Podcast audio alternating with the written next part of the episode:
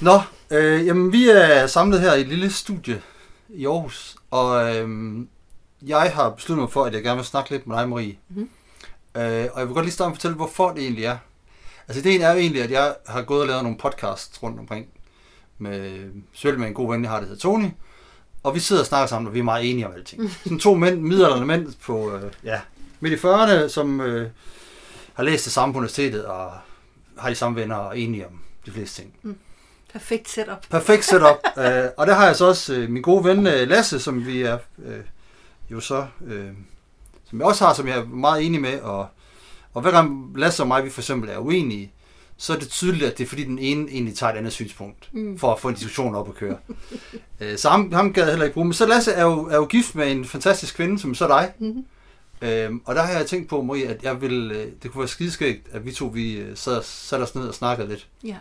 om, øh, om, hvad det er, du går og laver, og om livet generelt måske, og om børn og familie og alt muligt. Mm. Øhm, fordi jeg tænker, at jeg er en mand, middelalderne, øh, lidt rød, men også lidt konservativ, og øh, ja, jeg tror ikke på Gud, jeg tror på meget videnskab, jeg spiser kød, ser fodbold, alle de der fuldstændig kedelige, ligegyldige ting. Så jeg skal finde en, der er anderledes end mig, og det synes jeg, du er. Mm. Skal du ikke lige fortælle lidt om, hvad det egentlig er, du går og laver, og hvem, hvem Jo. du er? Jo, altså jeg spiser også kød. Du synes også kød. Ja, jeg drikker også havremælk, så øhm, ja. Øhm, ja, men jeg er også en okay, helt almindelig kvinde, øh, helt almindelig midalderne øhm, kvinde, og jeg er mor til fire øh, børn, og det jeg arbejder med, som jo er det, du også har lyst til at snakke med mig om, det er jo det der med at være mor, og det er også det, jeg arbejder med. Så jeg arbejder med at hjælpe kvinder med at blive, eller hjælpe mødre med at have det godt med deres måde at være mor på, og i virkeligheden om at altså, blive den mor, som de altid troede, det skulle være, dengang de blev gravid første gang, øh, og som øh, ad over har oplevet, at det var sgu bare overhovedet ikke sådan, som jeg troede, og jeg er alt for ked af det, jeg skiller alt for meget ud, og jeg føler mig helt mislykket til den her opgave øh, som mor. Så det er moderskab, jeg arbejder med, og mødre, jeg arbejder med. Og familieudvikling jo, Mm. på den måde. Mm-hmm. Alt det, som vi andre egentlig gerne vil vide, hvad er, men heller overhovedet ikke forstår os på. Mødre. det kan godt. Men hvad er, egentlig, hvad er din baggrund for, for at lave det, du laver? Altså min baggrund for at lave det, jeg laver, det er, at jeg selv, øhm, da jeg startede ud som mor, øhm, der var jeg lige blevet 25, og øh, de første 3, 4, 5 år som mor for mig var helt i skoven. Altså det var skidesvært, og det var meget sværere, end jeg havde troet. Og jeg havde altid troet, at jeg ville være en mega god mor. Øh, jeg har altid så haft det sådan, at det, hvis der var noget, jeg vidste, at jeg bare kunne, så var det fandme det. Og det vidste jeg bare helt ind i ryggraden, at jeg kunne. Og det ville jeg være død god til. Øhm, og da jeg så stod med det der lille førstefødte barn i armene, og, og, og skulle være mor til hende, og familie med hendes far, og finde min vej i det og sådan noget, så vidste det sig, at jeg simpelthen ikke anede ud eller ind. Altså jeg anede ikke, hvad jeg skulle gøre med det her barn. Jeg var så forvirret og så ked af det, og så i øst og vest, og der var alle mulige gode råd fra alle mulige sider, som jeg ikke selv kunne spejle i mig selv, og jeg, alle de følelser og alt det gamle shit, som de fleste af os jo render rundt med i bagagen, det troede jeg ligesom, jeg havde sådan fået styr på, eller jeg var færdig med at gå til psykolog, og jeg, jeg havde styr på mig selv og sådan noget. Og det viste sig bare, at jeg havde overhovedet ikke styr på det, og jeg havde ikke styr på mit temperament, og jeg havde ikke styr på noget som helst. Øh, så det viste sig at være meget sværere, end jeg havde troet. Øhm, Og da vi så fik barn nummer to, fordi det skulle man jo have, og det skulle da også være meget sjovt, selvom det ikke fungerede skide godt, så det bliver nok bedre med nummer to. Ja. Og så fik vi nummer to, og det viste sig bare at være endnu sværere øh, at være fire lige pludselig, i stedet for at være tre. Så det udviklede sig til, at øh, min daværende mand, som også hedder Henrik ligesom dig, øh, og jeg, vi kom til at være meget, meget, meget uenige om det her og, familieprojekt, og plantede os lidt i hver vores lejr. Han var den skrappe, og jeg var den bløde, og så kæmpede vi en hel masse om, hvad der var rigtigt og hvad der var forkert. Og alt imens følte jeg mig bare endnu mere mislykket og udulig som mor. Øhm, og det er ligesom, det er, det er en del af baggrunden for det, jeg laver. Det er, at det, der så skete, det var, at jeg på et tidspunkt, så blev vi skilt, og så havde jeg det stadigvæk af helvede til, og tænkte, jeg tænkte egentlig, at det ville gå over, når vi blev skilt. Øhm, ja. Bare jeg slap af med ham, så skulle jeg nok blive den mor, som jeg var bestemt til at være. Men det viste sig, at det var jeg overhovedet ikke. Jeg havde det om muligt endnu sværere, fordi nu havde vi også en skilsmisse i bagagen, og nu havde jeg også ødelagt min børns liv. Udover at være sådan en kæmpe idiot, så havde jeg også gået fra deres far og skabt splid i dem og alt det der. Og da jeg så havde toget lidt rundt i det i noget tid, så besluttede jeg mig for, der, der skete nogle ting, som gjorde, at jeg var nødt til at gøre noget øh, ret drastisk ved det. Og så besluttede jeg mig for at øh, lære det. Altså finde ud af, hvad fanden det var, jeg ikke kunne, og hvordan jeg kunne lære det. Og så gav jeg mig til at lære det med gode menneskers hjælp. Øhm, og, og det var jeg så glad for, at det, der skete nogle ting rigtig hurtigt, og så gik, der, så gik det ikke så godt, og så gik det godt, og så, så alt muligt. Men, men jeg var så glad for, at jeg lærte det, og der skete nogle meget, meget gode ting i den forbindelse, også med mine børn, som havde haft det helvede til, så fik de det godt. Så jeg tænkte, det her, det skal mange flere mødre bare lære, det skal de kunne, og det skal de være, fordi det er meget federe at have det godt, end ikke at have det så godt. Og det er meget federe for børnene. Øhm, så, så med tiden, så fandt jeg ud af, at det var, at det, var det, der ligesom var mit call, at det var det, jeg skulle. Øhm, og, og sådan helt op i det store perspektiv, så, så er min baggrund også, at jeg selv har en mor, som ikke kunne finde ud af at være mor. Altså som mm. var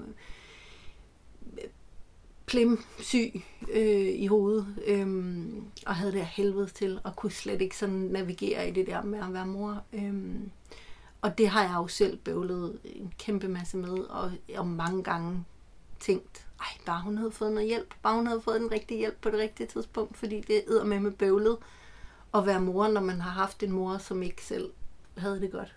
Ja. Så jeg er jo bare sådan meget interesseret i at, at ændre det for, for kommende generationer. Altså jeg er interesseret i at ændre moderskabet, ændre den måde, vi har det på, sådan så vi kan lave bedre og bedre mødre, så vi kan lave bedre og bedre mennesker. Jeg synes, hvis jeg lige må bryde ind. Det må du gerne. Øh, for du siger det med din egen mor. Og så, hvis jeg lige hurtigt kan regne ud, eller så nogenlunde, så er du lige så gammel som mig, stort set. Ja. Så vi er født en gang i starten af 70'erne. Ja. Det vil sige, at vores mødre øh, er måske nogle, har været nogenlunde jævnaldrende. Mm. Det vil sige, at de er faktisk nogle af de første kvinder i Danmark, sådan rigtig har skudt på arbejdsmarkedet. Mm. Og jeg tænker, øh, altså min tanke er, at den moderrolle, så er det også faderrollen, det kan vi komme ind på senere, mm. må være i sådan et brud, mm. hvor man mm. faktisk kommer ud og skal være mor for første gang, uden mm. at vide, hvordan gør man, mm. hvordan gør, nu skal jeg aflevere, altså min mm. mor var hjemmegående, mm. eller deres møder var hjemmegående, mm. nu kommer jeg ud, og så har jeg et barn, som jeg ikke kan være hjemmegående med, som jeg skal ja. aflevere et eller andet sted, ja. og så skal jeg komme hjem fra arbejde klokken ja. lort og være træt, ja. og samtidig være mor. Ja. Kan det være det, der er gået? Nej, det var ikke det, der var på spil for min mor. Okay. Men det er helt klart en ting, som er gået, gået i udu, hvad kan man sige, i den der overleverede kvindevisdom, som jeg også er så interesseret i, og på en eller anden måde få genetableret, hvad vores instinkter sådan, som mor og som far, nu er også i øvrigt, nu er det bare ikke så meget fedt, jeg arbejder mm. med, men, men men de, den der helt sådan grundlæggende følelse af, jeg ved godt, hvad der er rigtigt som mor, den er jo blevet fucket op i, i hele det der med, at nu skal du også være noget andet end mor. Nu skal du også... Øh, nu skal du også på arbejde, og så skal du også noget andet, og så skal du også noget andet, og så skal du også have nogle hobbyer, og så skal du også alt muligt, og så kommer vi professionelle og fortæller dig, hvordan du skal være mor, fordi det er utydeligt, og det kan du ikke længere selv finde ud af. Så selvfølgelig er der sket helt vildt meget i det brud med, at kvinder de gjorde nu engang, som kvinder de gør, og de var mor på den måde, som de nu engang var mor på og sådan noget. Det er jeg helt enig med dig Det var ikke lige det, der var tilfældet for min mor. Min mor. Nej. Men, men, men hun er et kapitel for sig selv. Ja, ja, nå, men ja. jeg tænker, at, at, at øh, altså nogle af jeg tænker tilbage til på min mm. mor, som også har fejlet. Mm. Øh, altså det siger jeg nu. Men der har været noget bøvl. Hun var også alene. Og, mm. øh, altså hendes problem var, at hun prøvede den her verden, og så tror jeg sgu ikke, tingene fungerede, og så begyndte hun at drikke for meget rødvin, og mm. så drak hun mere rødvin, og mere mm. rødvin, og mere rødvin, mm. og så endte det sådan et, noget værre skud og mudder til sidst. Ja. Øh, og jeg tænker, at de, de, de er simpelthen ikke... Ligesom jeg selv synes, som står her som mand i dag, mm. at det er mega svært mm. at finde ud af, hvad, hvordan det er at være far. Mm. Øh, fordi man skal lige pludselig det hele. Mm. Øh, man skal have en karriere, man skal have en uddannelse, man mm. skal spille fodbold med dem, man skal være blød, man mm. skal hente dem børnehaven, ikke for sent. Mm. Øh, heller ikke for tidligt, jo. Heller ikke for tidligt. øh, nej, nej, præcis, de skal også have tid. Hvorimod, ja. øh, altså min farhavs ej, jeg var ikke helt ligeglad, men stort set, altså. Mm. da, da, når jeg skulle til fodbold ude på stadion i Randers mm. i sin tid, så kørte han mig, da han kørte mig derud, satte mig af, og så kørte han igen. Ja. Han gik ikke med ind. Nej. Så det gad han ikke. Nej. Det kunne jeg aldrig finde på at gøre for mine børn. Nej. Så er det ikke også bare blevet sværere at være forældre nu? Altså, man kan jo sige, at det, der er svære, det er, at vi, sådan som jeg ser det i hvert fald, evolutionært hele tiden har en, en ambition om at gøre det bedre og bedre og bedre. Altså, mm. vi vil gerne lave bedre og bedre og bedre mennesker. Og vi får højere og højere og højere bevidsthed på, hvad virker og hvad virker ikke så godt, og hvad, hvad, hvad viser resultater, og hvad, når vi nu kigger på, hvad skete der ved, at vi gjorde sådan dengang, nu kan vi gøre det bedre, og sådan og sådan. Så der er jo noget, som, det er jo rigtig nok, det er blevet mere komplekst i hvert fald, fordi der er mere og mere at forholde sig til. Øhm, og vi er jo også den første generation, som, som ikke har brugt, eller som ikke er stolte af at bruge i hvert fald frygt som opdragelsesmiddel. Ja. Og det vil sige, at det, det skaber også en kæmpe kompleksitet. Altså, hvor, hvor tidligere generationer sagde jo bare, "Mm, det gider jeg ikke, og du, det der hyleri, det kan du godt stoppe, for jeg gider ikke at høre på det. Altså, jeg ved ikke, det er der ikke så meget frygt i, men det er der sådan en frygt for at blive øh, udelukket af far, for eksempel i dit tilfælde. Ikke? Ja, ja. Altså udelukket af, jeg vil gerne stadigvæk være venner med min far, så derfor så lader jeg bare som om, jeg synes, det er super fint at gå ind på Randers Stadion alene. Ikke? Mm. Øhm, så vi er de første, som på en eller anden, vi er den første generation, som sådan tager hånd om det også, og tager hånd om, om, hvad vil det sige psykologisk for mit barn at lukke ham ud af mit følelsesregister? Hvad vil det sige at skælde ud? Hvad vil det sige at øh, slå? Og, mm. hvad, hvad har det af konsekvenser? Vi kan ikke bruge alle de der ting længere. Så det vil sige, at vi, vi, vi har meget sværere ved at navigere i det, og det bliver mere komplekst. Så jeg ved ikke, jo, det er jo blevet sværere at være forældre, men jeg tror egentlig bare også, jeg synes, at det bare er, jo mere man folder ud af sit liv, jo sværere bliver det, men jo federe bliver det også. Altså forholdet til vores børn har jo også potentiale for at blive dybere og dejligere og federe og rigere og alt muligt. Ja. Når vi går med dem hen og spiller fodbold, eller Ja. når vi øh, tager de konflikter, der skal tages uden at slå dem. Eller, altså, Men det tænkte jeg også, da, da jeg kørte herop i dag, der tænker jeg på det med forhold til børnene, at mm. Hvis man skal være, nu siger jeg bare, når det er godt, at det ikke passer, men det tror jeg, det passer lidt, mm. at, at i nogle, øh, både U-lande, hvor man stadig får mange børn, og i Danmark for 200 år siden, og har landbrugsland, der fik du også tit børn for at få hjælp. Ja. Nu er det sådan set lidt omvendt. Ja. Nu får du børn for at give dem hjælp. Ja. Altså for at være noget for dine børn. Ja. Øhm, så der, der er sket et, et, et stort skridt der. Mm. Og så er der også det der med, med frygt. Altså det synes jeg er interessant snak. Man skal på med at sige det, øh, fordi folk tror altid, man, man, man går ind for vold. Mm. Men det der med, med revselsesretten, der blev fjernet i Danmark for, var det i slut 60'erne. Mm. Eller ja, det er 50 år siden cirka. Mm. At, at vi synes jo, det værste, man overhovedet kan gøre ved børn, det er, det er at slå dem. Mm. Det må man ikke. Mm. Men samtidig så har vi en moderne civilisation, som i 10.000 år har gjort det. Mm. Det er kun de sidste 50 år, vi ikke har gjort Mm. det. Så er der også, og det er ikke fordi, jeg siger, at man skal slå børn, Mm. men det er bare en ændring Mm. i opdragelse. Det er også derfor, jeg lige præcis siger det på det her tidspunkt, hvor du spørger. Er det ikke også bare blevet sværere at være forældre? Jo, fordi vi har mistet vores øh, vigtigste opdragelsesmiddel. Frygt Ja. og vold. Ja. Det har vi mistet. Det kan ikke lade sig gøre længere. Det kan ikke lade sig gøre, at der er nogen, der pander deres børn nogen, og så vi andre bare siger, "Jamen, det var da super. Det trænger de da også til. Altså, for 20 år siden, da jeg gik på seminaret, så kunne man godt sige med sjov i stemmen, øh, hvad var det nu, man sagde? Man sagde sådan noget med, du ved, jeg har da ikke taget skade af en lussing, eller mm. sådan noget. Det sagde man sådan lidt for sjov, og en lille bitte smule i alvor. Ikke fordi lærerne skulle slå, men fordi vi måske selv havde fået nogle par på klassen, ja. da vi var små. Og på en eller anden måde må man lave lidt humor omkring det, ikke? Men det er sgu ikke sjovt længere. Jeg synes ikke, det er sjovt længere. Men det betyder ikke, at jeg ikke sådan anerkender, at det findes. Altså, vold findes jo, og, og når vi skælder ud, så er det jo noget lort og sådan noget. Men vi er ikke sådan på den måde sådan stolte af det, som vi har været for 50 år siden.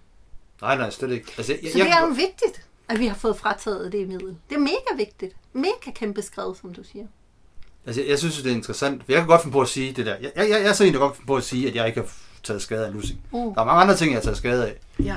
Øh, men nogle gange savner jeg lidt i forhold til nogle drenge, og at, at, at der er nogle konsekvenser, kan man tænke. Og det, og det behøver ikke sådan, at man skal afstraffe dem. Og, men nogle gange så tænker jeg nogle gange, at en, som knægt, hvis du fik en på siden af hovedet, Mm.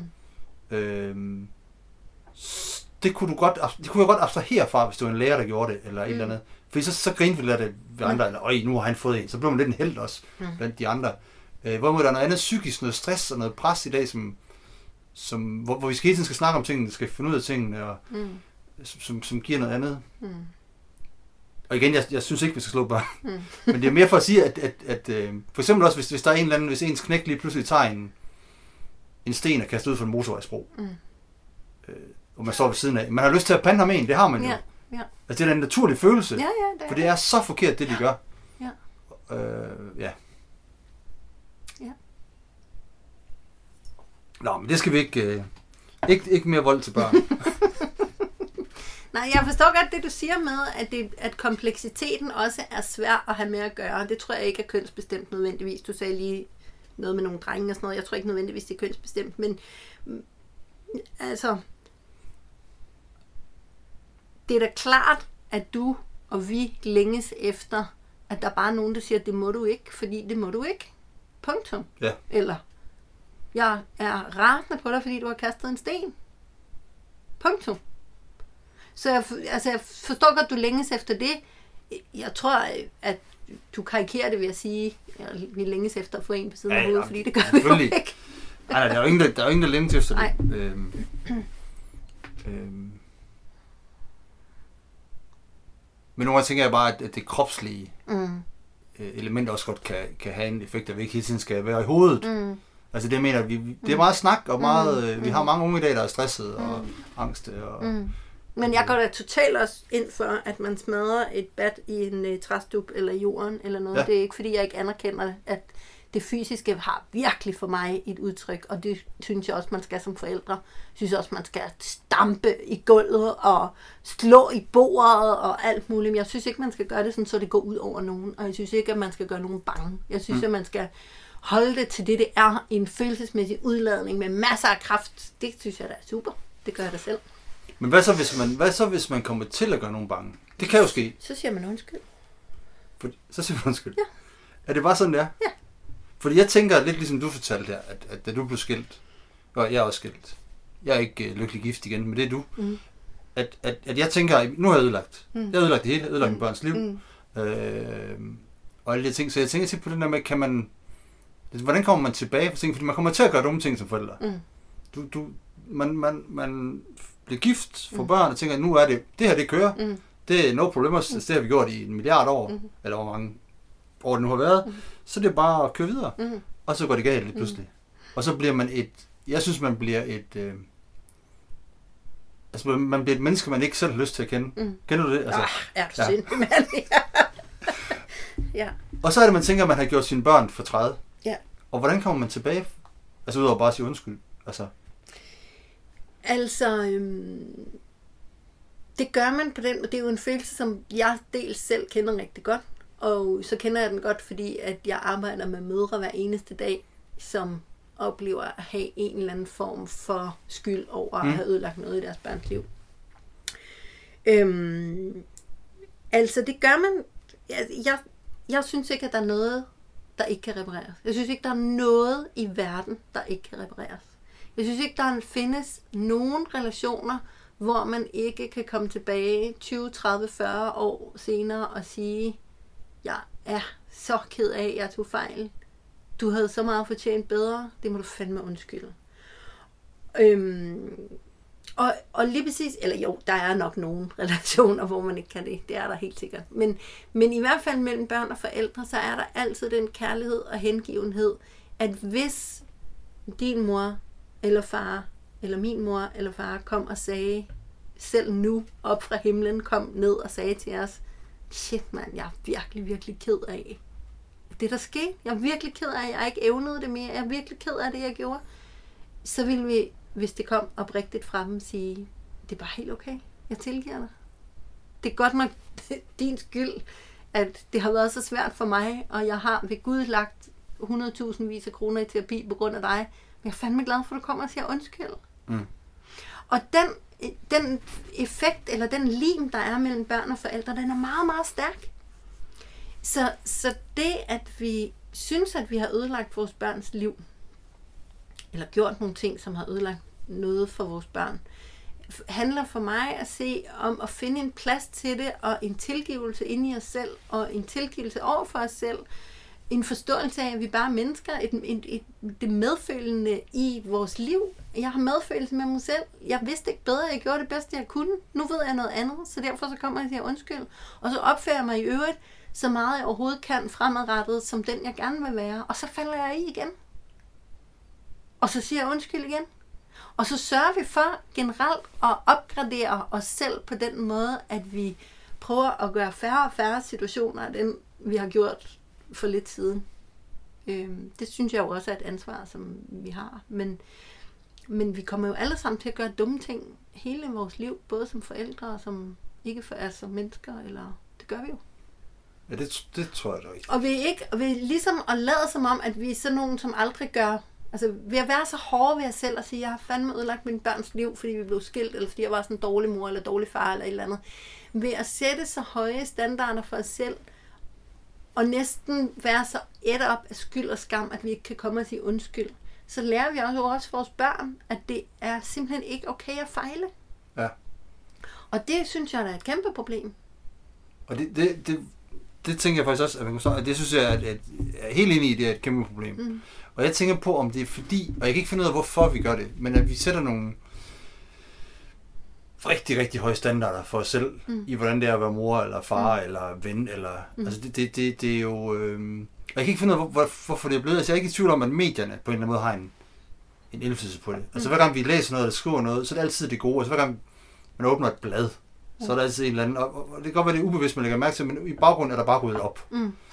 øh, alting. Og jeg tror faktisk, at... Mm. Nu siger jeg noget, som ikke er så høfligt, men det er lige for at, at besøge dig, Lasse, er det eneste sted, hvor jeg møder sådan, ud over mit eget hjem, et uperfekt hjem. Mm, hvad snakker du om? Jeg snakker om, at når man kommer på besøg, ja, ja, ja, når man kommer på besøg her, så kommer man på besøg ja. jer, ikke for at se os hjem. Mm. Og det synes jeg faktisk rigtig mange steder, jeg man gør. Jeg prøver bare at snyde dem, der hører ja. den her podcast, til at tro, at inde i vores hus, der ser der så piv godt ud. Ja. Jamen, det gør det også. Ja. Men jeg er bare træt af at komme og besøge folk, hvor ja. man egentlig mere skal se deres hjem, ja, end man skal besøge dem. Ja, det forstår jeg udmærket. Ja. Og jeg havde, jeg havde en veninde engang, der sagde, at, at hun mente, det faktisk er blevet et problem, at, ja. at, at uh, vi ikke besøgte hinanden længere, fordi vi simpelthen var bange for, hvordan folk ja. så, så om vores hjem. Ja, det er også et problem, synes jeg også. Og, og der tænker jeg, at vi er blevet mere eller mindre sindssyge. Ja, det er jeg enig med dig i. I det her land. Ja. Det er ikke så godt, hvis vi er enige, så har vi ikke noget at snakke om. Men hvem er det? Er det, er det, er det for jeg tænker faktisk, nu, altså, som mand har det været svært i de her år, og, og for mig at være far og finde ud af mm. min rolle og sådan noget. Og så synes jeg, at der har været en, og det tænker jeg på, det er derfor, at mange kvinder de går ned med stress, at de lige pludselig skal styre alt. Mm. Altså de skal styre på karrieren og arbejde, mm. de skal uddanne sådan noget. Men samtidig så tør de heller ikke helt lade hjemmet overgå til, mm. til faren eller manden. Mm. Så det skal de faktisk også styre. Mm. Så de nærmest får sådan en, nogle kvinder får sådan et, et dobbeltarbejde. Mm. Øhm, fordi de har svært ved at se, at, at det er okay, der ruder. Mm. Ja. Så er ja. Det er jeg også ret i. Ja. Nej, jeg ved ikke om, jeg ved ikke om kvinder synes, de skal styre alt. Det ved jeg sgu ikke rigtigt. Om ikke de synes, de styrer men de føler sig forpligtet. Altså sådan, de har dårlig samvittighed. Altså det er den der protestantiske, mm. hvis jeg ikke arbejder knaldhårdt, så mm. kommer jeg ikke ikke også det sådan? Jeg tror, vi har været bedre til igennem årene. Jeg, tror, jeg ved ikke, om vi er nu til at være ligeglade. Mm. Ja. Med, med visse ting. Ja. Ja. Men jeg tror da helt sikkert, at vi, vi nærmer os. Altså, mm. Men jeg er blevet meget mere øh, forfængelig i mm. sine sidste år. Mm. Altså, ja. Og ikke, folk må gerne gå i pænt tøj, så, mm. men jeg tænker bare, det er en ekstra stressfaktor. Mm. Altså, hvis du, hvis du både skal være far ja. og se mega godt ud, ja. det er så svært, når ens unge lige kaster op ud af en, inden ja, de skal ja. arbejde. Ja, ja, ja. Øh, det er rigtigt. Ja.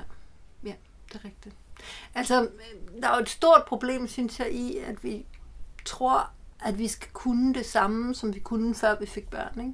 Altså, jeg har et 100% liv, jeg har øh, karriere, jeg har hobbyer, jeg har et fedt hjem, og jeg har en mega lækker kæreste, som jeg har sex med 100 gange om ugen og alt sådan noget. Og så får vi børn, og så skal vi have det samme, bare nu med børn. Ja. Og så propper vi lige sådan to-tre mennesker ind i familien, og så skal vi stadigvæk have det samme. Og det er jo et problem. Det synes jeg, der er et problem.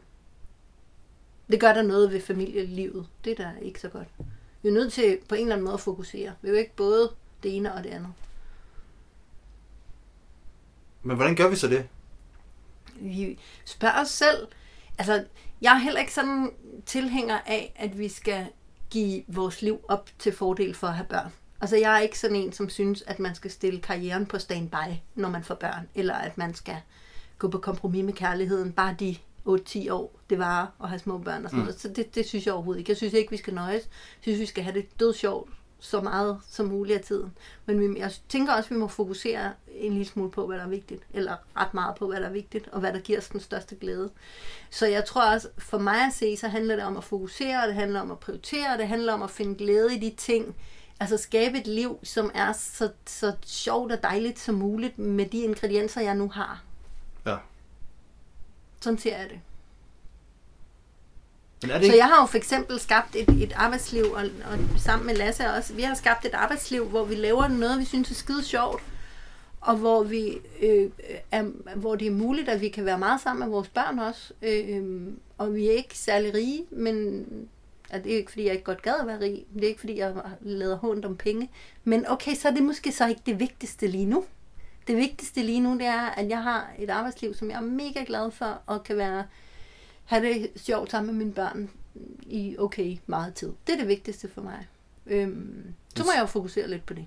Men så er det også ude i den der pointe med, at, vi, at, at det blev et problem, at kvinderne kom ud på arbejdsmarkedet i forhold til familien.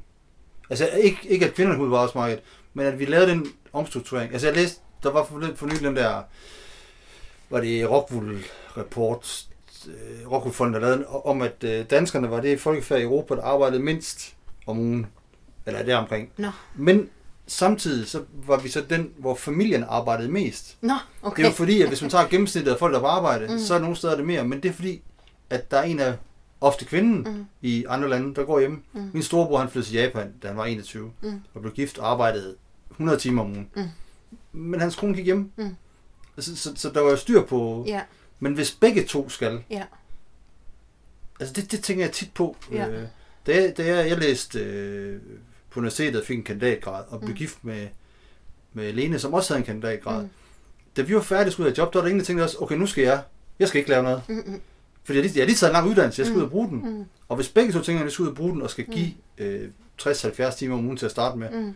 for, for, så får man da et problem med Mm. sin familie. Ja, helt klart. Det gør man da. Altså jeg synes, ideelt set for mig, så er det, så, så er, det ved jeg ikke, det tror jeg aldrig, jeg har sagt før, eller formuleret før, men for mig er det ideelle, at begge to holder op med at arbejde så meget, men arbejder en lille smule begge to. Altså det ved jeg jo ikke, om alle har lyst til, men, mm.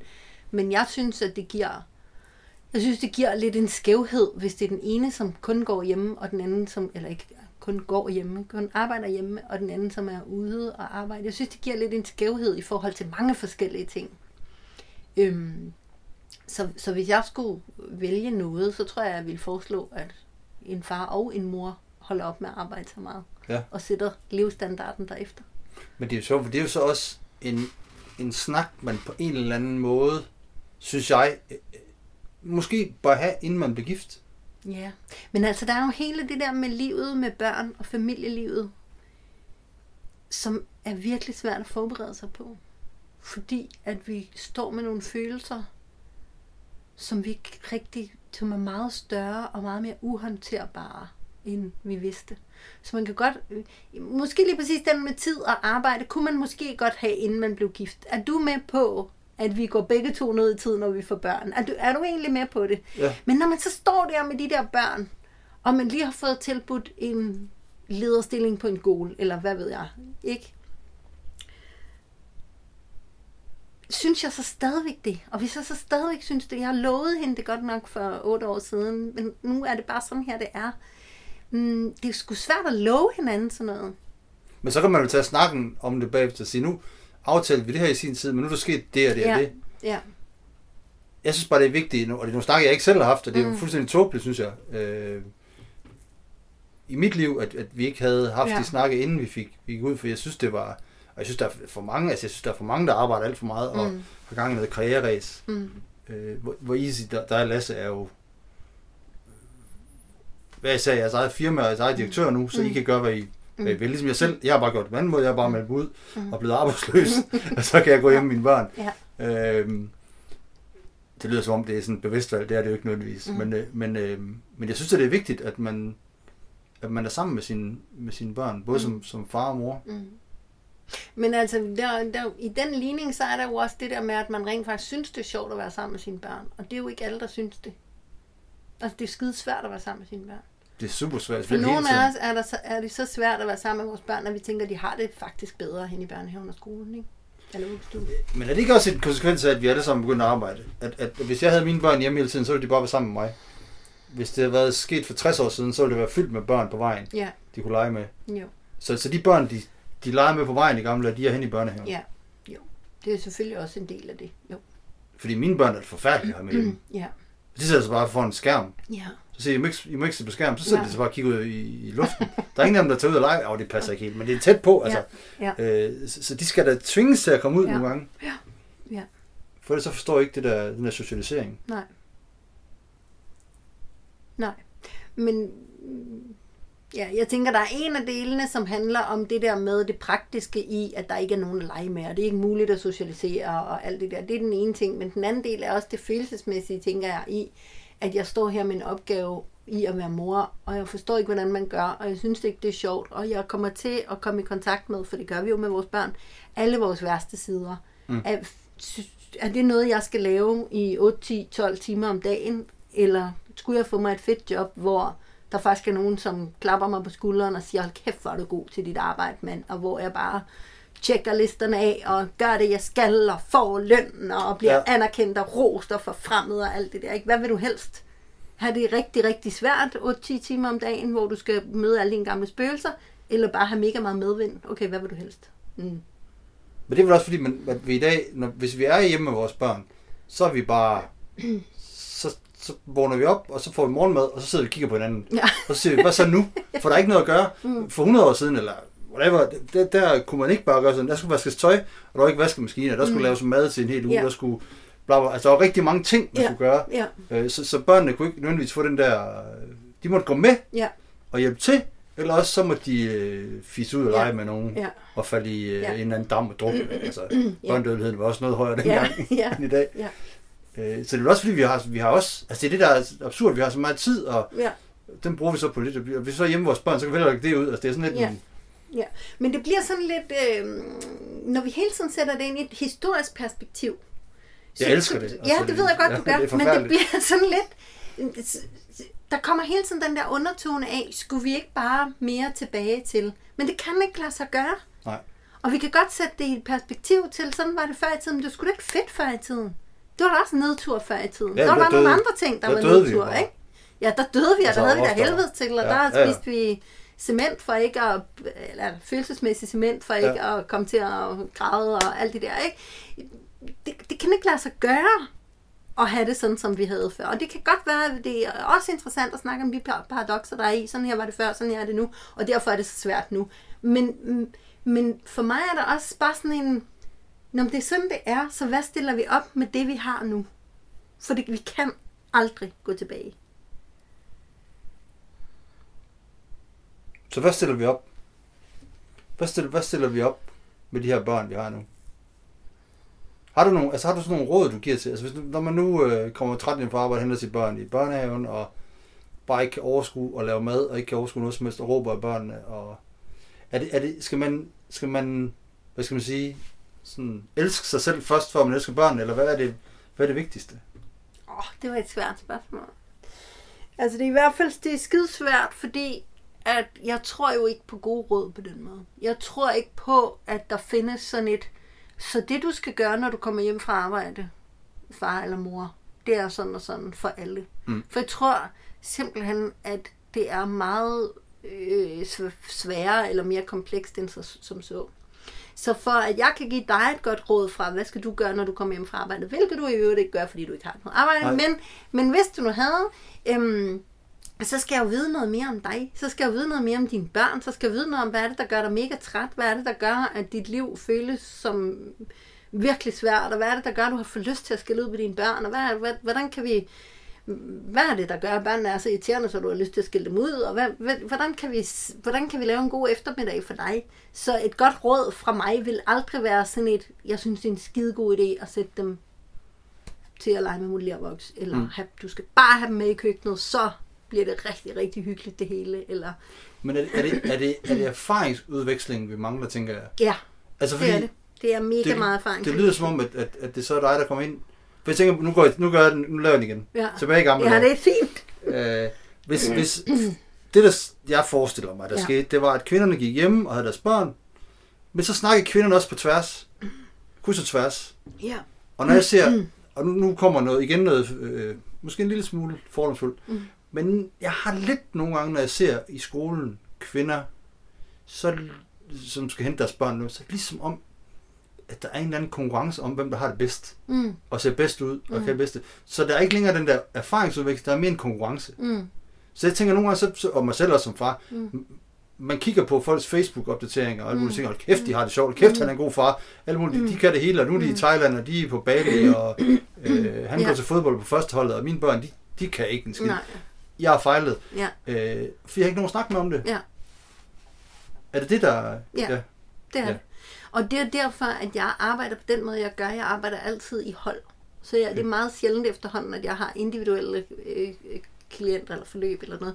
Fordi jeg synes, at den erfaringsudveksling og heling, der ligger i at dele med hinanden, nu, hvordan er det for dig, hvordan er det for dig, hvordan er det for dig, og få pillet skammen ud af, det er kun mig, og jeg fejler hele tiden. Den er så dræbende og så ødelæggende for enhver form for fremdrift eller håb, eller lyst til at lære noget, eller lyst til at udvikle sig, eller sådan noget. Når man bare sidder og er helt alene og skammer sig og synes, man er en kæmpe idiot, så kommer man jo aldrig, aldrig nogen vegne. Så de første, de første skridt til at få det bedre, det handler om at føle sig som en del af en flok. Og den måde, vi kommer til at føle os som en del af en flok, det er at være en del af en flok, og blive lukket ind i en flok, og blive taget hånd om, og få en følelse af, jeg må gerne være her med alt det shit, jeg kommer med. Jeg kan jo se, at du også har noget shit, og du har noget shit, og så til sammen har vi også noget, der er dejligt, og alt det der. Mm. Så den der følelse af, at vi har noget visdom her, vi har noget viden her, som vi kan dele med hinanden, og vi har nogle følelser, som er svære, men også alle mulige andre ting og sådan noget.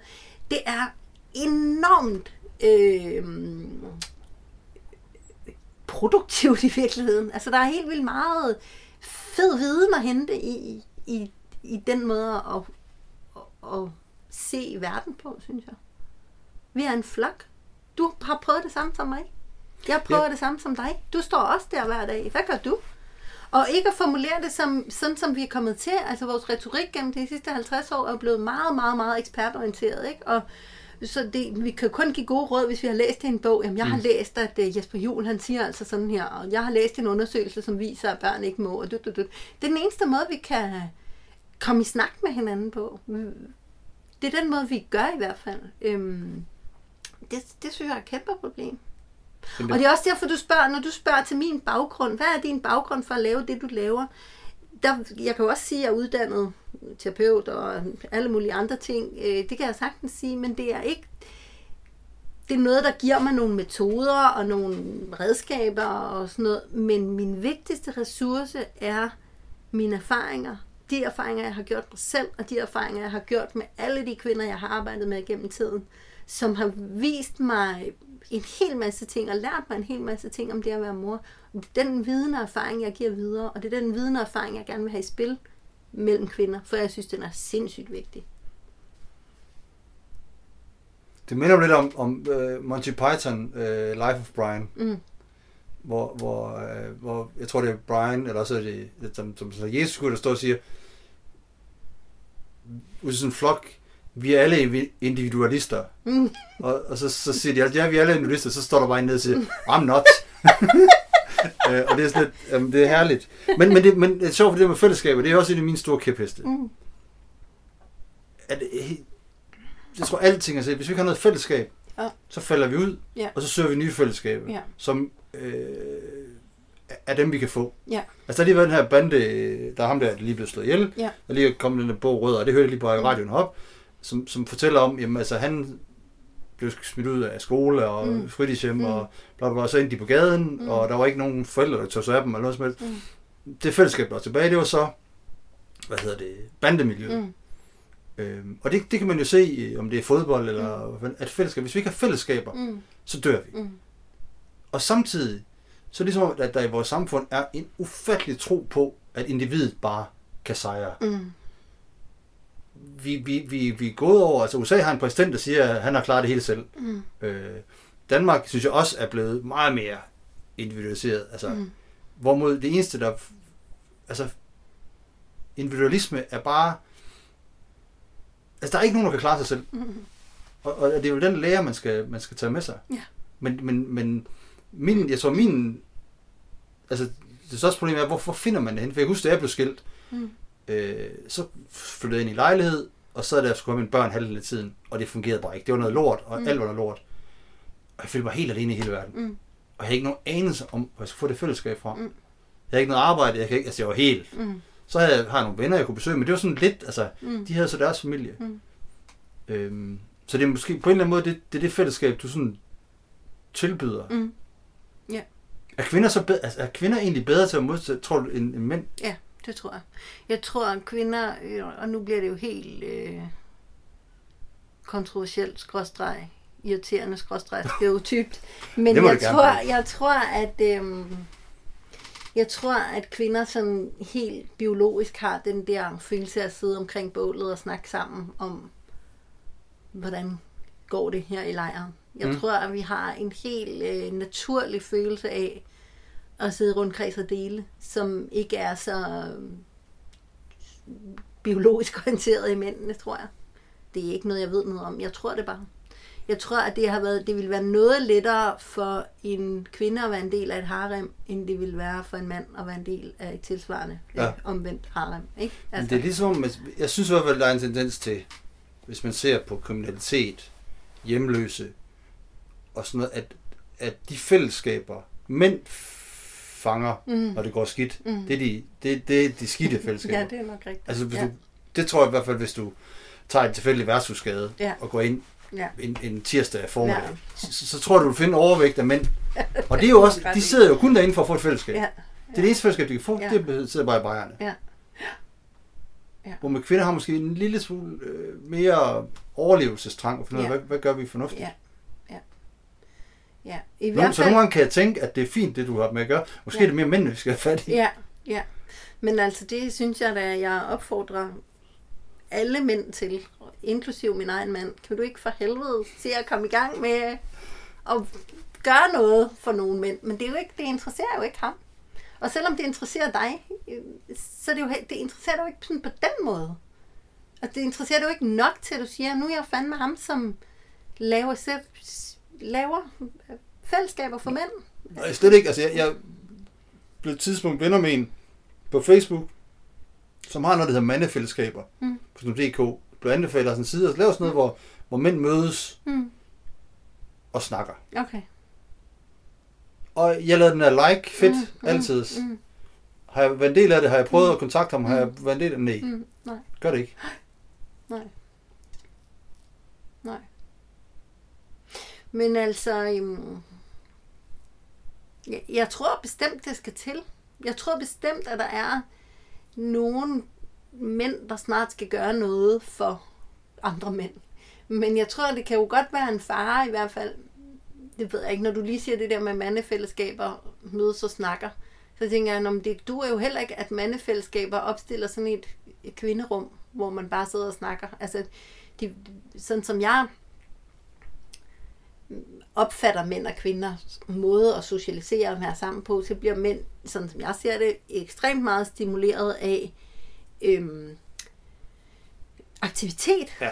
Altså, så når mænd skal rigtig hygge så tager de ud til fodbold, eller tager på kanotur, eller tager ud og cykler, eller noget. Ja, og vi laver ting sammen. Når de så kommer hjem til deres kone, og konen siger, Nå, hvordan havde Anders det så? Så siger man, det, det ved jeg ikke. Om, altså, I har været sammen en hel weekend. Ja, vi har haft det skide sjovt, ikke? Ja. Men, men, men vi har ikke sådan siddet og snakket. Øhm, og hvis jeg skulle lave noget sammen med mine veninder, som jeg kan se i fem år, så ville vi ikke lave andet end at sidde og snakke. Og jeg ville kunne fortælle i detaljer, hvordan de havde det alle sammen og sådan noget. Ikke? Så, ja. så der er jo noget med den der måde at være sammen på, skal jo også helst være i respekt for det, vi hver især synes er sjovt og interessant og dejligt og en god ja. måde at gøre det på. Jeg, jeg tror, jeg synes, det er vildt irriterende at komme på kvindefællesskaber.dk, hvis der var noget, der hed det, og så få at vide, at jeg skulle ud og sejle kano. Det gider jeg ikke. Jeg vil Nej. gerne sidde og snakke. Så, så der er jo også noget med, altså, jeg mænd, der skal gøre det. I skal også gøre noget, noget som stimulerer noget, som I synes er sjovt. Ikke? Og det, det tror jeg er fuldstændig rigtigt. Altså, det, vi kan ikke... Øh, eller vi, det, nu jeg, snakker jeg på hele mande, mm. manderassen, eller Det hvad er vi hedder. Ja. Øh, det kan vi ikke finde ud af. Altså, Nej. vi skal lære nogle ting. Ja. Men til gengæld så elsker vi det også. Ja. Altså, jeg var på, jeg var på sådan en herretur hver år med, med nogen, jeg går på højskole med. Mhm. Og vi har kendt hinanden siden 95. Det vil sige snart 25 år. Mm. Og så havde vi lige en snak. Øh, hvem kan egentlig nævne, hvad hinandens børn hedder? Ja. Det var der ingen, der kunne. Ej, det, Det kunne vi stærkt. ikke. Nej, Der var lige nogen, der manglede der. øh, for det, det snakker vi ikke om. nej, det er fandme stærkt. Men så spiller vi spil, eller, Ja, ja, ja. Og laver ja. ting og sådan noget. Ja. Løber en tur ud Ja. og bade og alle de ting. Ja. Men det er jo også derfor, jeg ligesom opgav at arbejde med par her for nogle år siden, fordi mm, altså selvom de par, jeg har arbejdet med, har været vildt søde, dejlige mænd, som også er kommet med alt deres hjerteblod og alt muligt, ikke? Mm. Så det er ikke sådan, fordi jeg har oplevet sådan særlig meget modstand, men jeg har oplevet, at det er det rum, jeg tilbyder, det er primært et kvinderum, og det er primært kvindesprog. Jeg ved slet ikke, må man overhovedet sige sådan noget. Man må sige alt. Okay. I min verden må man sige alt. Okay. Det kan godt være, at der er nogen, der bliver... Ja, Men, men jeg må godt. men, øh, men, men det er sådan den der måde at snakke og snakke og snakke, og jeg har, jeg har tusind ord for denne her følelse, og jeg har tusind ord for, at når min lille Vika, hun siger sådan og sådan, så sker der det her inde i mig. Det har jeg virkelig, virkelig, virkelig meget på. Så sidder manden over i den anden stol og tænker, øh, øh, nå, eller det har jeg slet ikke set, eller øh, er det et problem, eller det her. Og det, det, er jo, det forhindrer jo lidt begge to i at føle sig okay, fordi kvinden kommer til at føle, nej, nu snakker jeg også alt for meget, eller det er ja. Også bare mig, eller du har jo din egen måde, det er jo så fint, den måde du gør det på, og sådan noget. Ikke? Der kommer sådan en ulighed i, at vi synes, at vi stiller nogle rammer op, som gør, at vi siger, Nå, nu sidder vi her over for hinanden, og så sidder Marie imellem, og så snakker vi sammen på den her måde. Og det burde være ligeværdigt, og det er det også i et vist omfang, men der er noget med det der med, at kvinden på en eller anden måde, kvindens proces kommer til at fylde mest. Ja. Og det kan også have noget med min måde at arbejde på jo selvfølgelig at gøre, men øhm, i hvert fald så passede det ikke så godt til mig øh, at have par. Øh, fordi men... jeg synes måske fædre, de skulle arbejde lidt med deres farskab på en anden måde, hvis de har lyst til det, ikke? Men handler det ikke også om, at, at og det kan godt være, også det er kontroversielt, det er alt er jo kontroversielt nogle dage, Ja, at, at nogle gange skal vi bare have lov til, øh, forstå mig ret, at kvinder skal have lov til at være kvinder, og mænd skal have lov til at være mænd.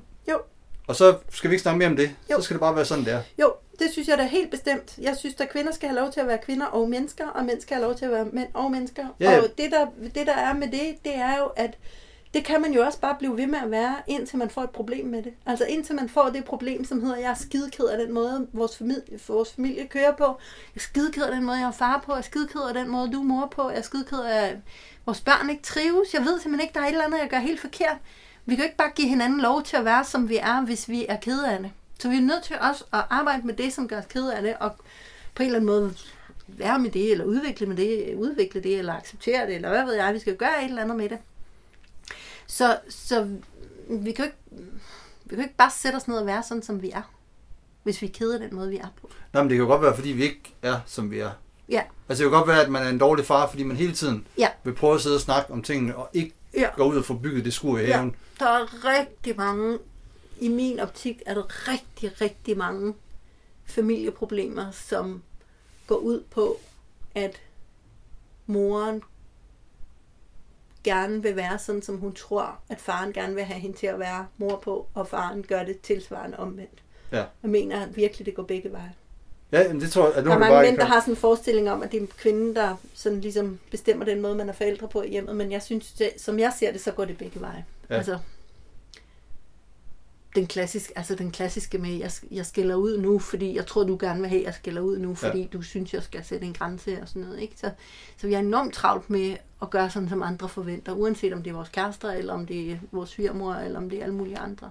Ja, eller om det er bare os selv, der tror. Altså, vi, Ja, det er altid os selv, der tror jo. for forestillinger Ja. ja. op, og det synes Ja. jeg er mit største problem som forælder, at, at Ja. ja. jeg nogle gange har nogle forestillinger om, hvad jeg skal med mine børn. Ja, Og at hvis de har en dag, hvor de bare sidder og spiller computer hjemme, ja, så har jeg fejlet fuldstændig som far, fordi Ja. ja. børn skal derud og øh, slå smut Ja. og øh, Ja. klatre i træer. Ja. Og, at alle de andre børn, så sidder der og laver fuldstændig det samme, det, Ja. det kan jeg ikke forholde mig til. Nej. Så er ikke mig, der er en dårlig far. Ja. Ja. Hvis de så hvor lang tid jeg snakker, det må man godt lige se. Ah, vi snakker 49 minutter, det er jo også godt nok. Mm. Men hvad, hvad, men hvad er din, altså når du tager, når du tager kvinder ind, Ja. altså så laver du sådan nogle fælles kurser, mødes I så, eller er det på nettet, eller hvad er det egentlig Så mødes vi en gang om måneden. Øhm, I virkeligheden. i virkeligheden? Ja. og så mødes vi i uvirkeligheden, så mødes vi øh, online en gang om ugen. Altså på online møder, Ja. hvor vi ses. Så det handler om at se hinanden i øjnene, og så holde hinanden fast på noget, eller hvad? Altså, Ja, det handler også det handler om, der er jo flere dele i det, når jeg arbejder på den måde, jeg gør. Der er jo noget, noget viden, som jeg gerne vil levere. Altså der er noget viden, som jeg har, som jeg gerne vil plante i andre Ja. ja. mennesker. Men den viden er jo ikke nok, fordi hvis det var nok, så kunne vi jo bare læse en eller anden bog eller et eller andet. Så der er jo også noget, som handler om at få de her frø, jeg planter, til at vokse. Og det næres, det, de frø, de vokser ved at nære dem, holde dem i hånden, vande dem, give dem de bedste udviklingsbetingelser. Og en del af det at give de der frø udviklingsbetingelser, det handler om at være sammen. mm, Og snakke om det. Hvordan er det hjemme hos dig? Hvordan er det hjemme hos dig? Hvordan virker det der hjemme hos dig? Det jeg ved, du skal gøre næste gang, det er sådan og sådan. Men det virker ikke, hvis du gør det sådan og sådan, så det bliver rigtig godt, hvis du gør det sådan og sådan. Hele det der næring af frøene, det er noget, der sker undervejs i processen, ved at vi er sammen, og ved at vi deler alt muligt. Øhm, ja, og få sparring på også selv de mindste detaljer. Altså der er jo også, der er jo også sådan en, en overgivelse til, at det her, det er måske... Øhm, en, en, det er måske en længere eller større proces, end jeg sådan lige troede. Måske troede jeg, det handlede om at få noget ro omkring middagsbordet, men i virkeligheden handler det om, at jeg slet ikke kan mærke mit eget rum, eller jeg ved slet ikke, hvem jeg selv er, eller sådan nogle ting. Så det handler også om at overgive sig til, jamen det er sgu også okay at få hjælp til nogle helt vildt mærkelige små detaljer. Jeg kan aldrig finde ud af at sige nej til at se en ekstra Christian og Ramachan mysteriet. Hvad fanden skal jeg gøre ved det? ja. Hvad er det, der sker inde i mig? Hvad er det, jeg gør forkert? Hvorfor kommer der konflikt hver eneste gang, vi skal ud af døren? Alle sådan nogle ting. Det er jo viden sat i spil med, altså objektiv viden sat i spil med viden, der er mellem dig og mig, og vores erfaringer og sådan. Ja. Ja. Men det minder mig om, det, nu sad jeg så på mænd og kvinder, der for, for et par år siden var der sådan en tv-dokumentarserie, der hed Rigtige Mænd, om. Mm. mænd, der skulle tabe sig. Jeg ved ikke, om du så den. Nej.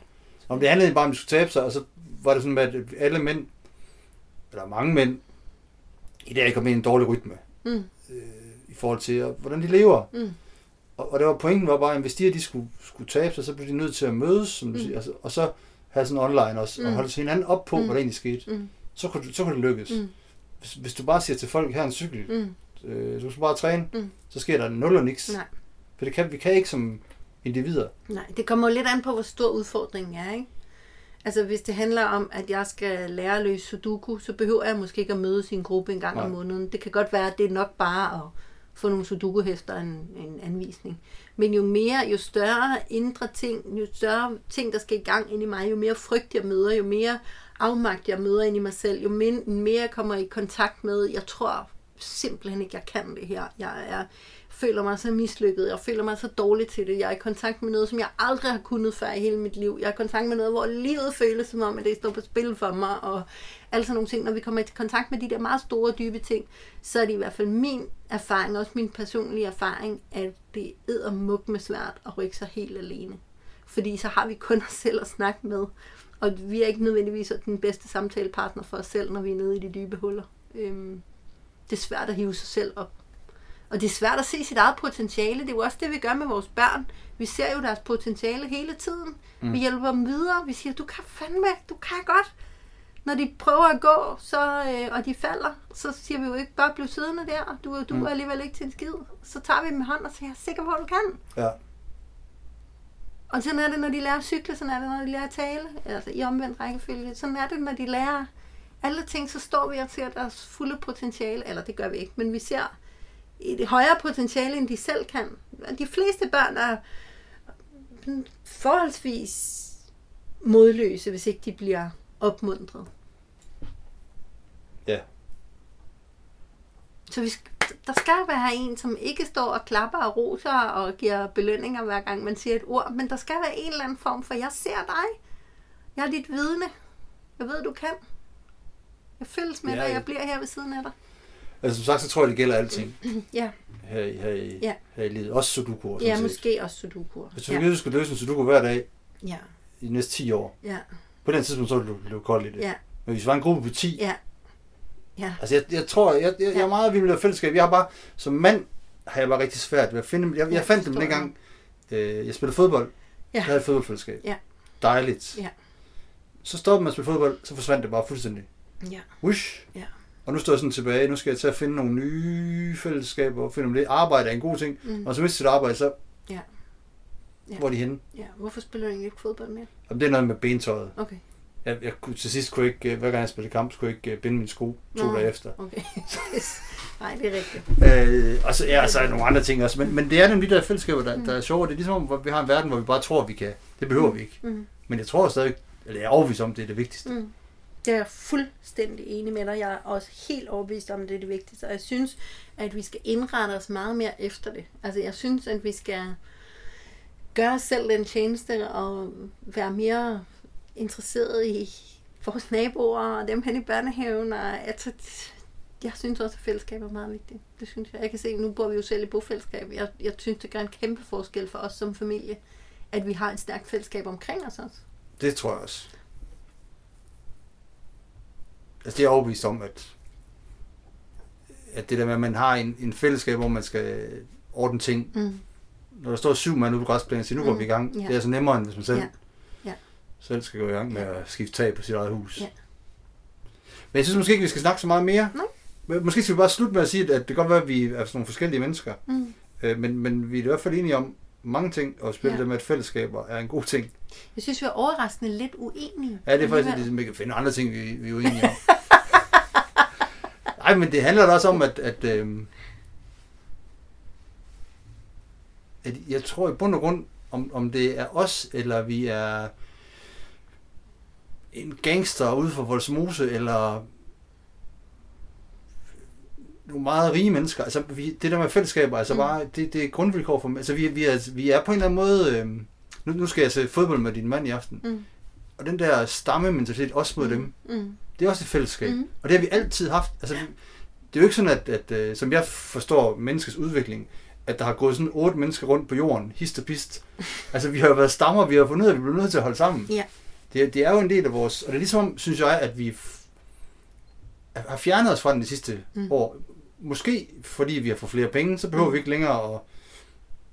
Altså, vi behøver ikke længere at tage til stranden. Mm. Vi kan bare tage, tage vores sommerhus, Mm. vi lige har købt. Mm. Eller vi kan tage... Vi behøver ikke gå på legepladsen, fordi Mm. vi, vi har selv en, Ja, legeplads i baghaven. Ja.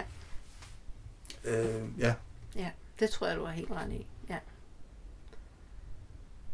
Ja. Så vi er nødt til at overgive os til de fællesskaber. Det er, det er, der er sgu ingen vej udenom. Nå, men vi ser... Øh, og nu vil vi, nu vil vi øh, vente på, at din mand kommer hjem med dine børn. Ja, Eller jeres børn. Ja. Det. så I kan lave noget fællesskab. Yes. Ja. Tak. Tak, tak, tak, tak for invitationen. Mm.